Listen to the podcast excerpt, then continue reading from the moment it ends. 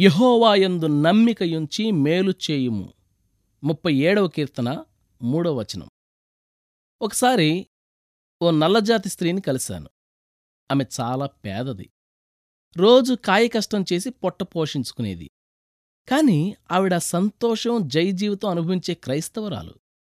మరో క్రైస్తవ స్త్రీ ఆమెతో అంది సరేగాని నాన్సీ ప్రస్తుతం నువ్వు సంతోషంగానే ఉన్నావు. అయితే ముందు కాలంలో ఎలా ఉంటుందో అన్న విషయాన్ని కూడా కుదురుగా ఆలోచించుకోవాలి మరి. ఉదాహరణకు చూడు నీకు జబ్బు చేస్తుందనుకో నువ్వు పని చేయలేకపోతావనుకో లేకపోతే ఇప్పుడు నువ్వు పనిచేస్తున్న ఇంటివాళ్ళు ఈ ఊరు వదిలి వెళ్ళిపోతారనుకో ఇంకెవరు నీకు పని ఇవ్వరనుకో లేకపోతే ఇక ఆపండి! నాన్సీ గట్టిగా అంది. నేనెప్పుడూ అలాంటివి అనుకోను. యుహోవా నా కాపరి నాకు లేమి కలగదు. చూడండి ఈ అనుకోవడాలే మిమ్మల్నెప్పుడూ మొహం వేలాడేసుకుని ఉండేలా చేస్తున్నాయి. వాటన్నిటినీ వదిలిపెట్టి దేవుడిపైన నమ్మకం ఉంచండి. నాన్సీ జవాబు చాలా ఖచ్చితంగా ఉంది. ఈ అనుకోవడాలు ముందేం జరగనున్నదో ఊహించుకుని భయపడే విషయాలన్నీ మన జీవితాల నుండి ఏరి పారేసే ఒక వాక్యం ఉంది. ఆ వాక్యాన్ని చిన్నపిల్లలకుండే విశ్వాసం లాంటి విశ్వాసంతో స్వీకరించి దాన్ననుసరించి ప్రవర్తించాలి. అది హెబ్బిరి పత్రిక పదమూడవ అధ్యాయం ఐదు ఆరు వచనాలు.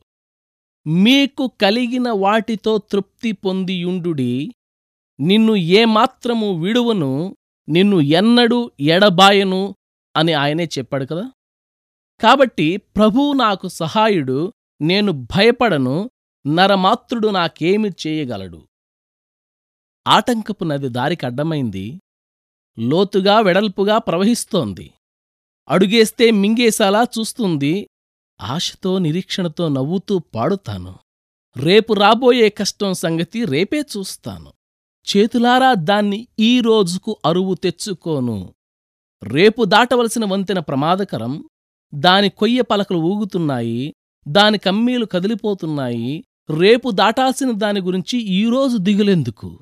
ఆశా నిరీక్షణ నిరంతరం స్థుతిగానం. రేపు రాబోయే దుఃఖం సంగతి రేపే చూస్తాను. ఈ రోజుకు అరువు తెచ్చుకోను. ఆకాశంలో ఎగిరే పక్షిరాజుకి నదులెలా దాటాలా అన్న చింత ఉండదు.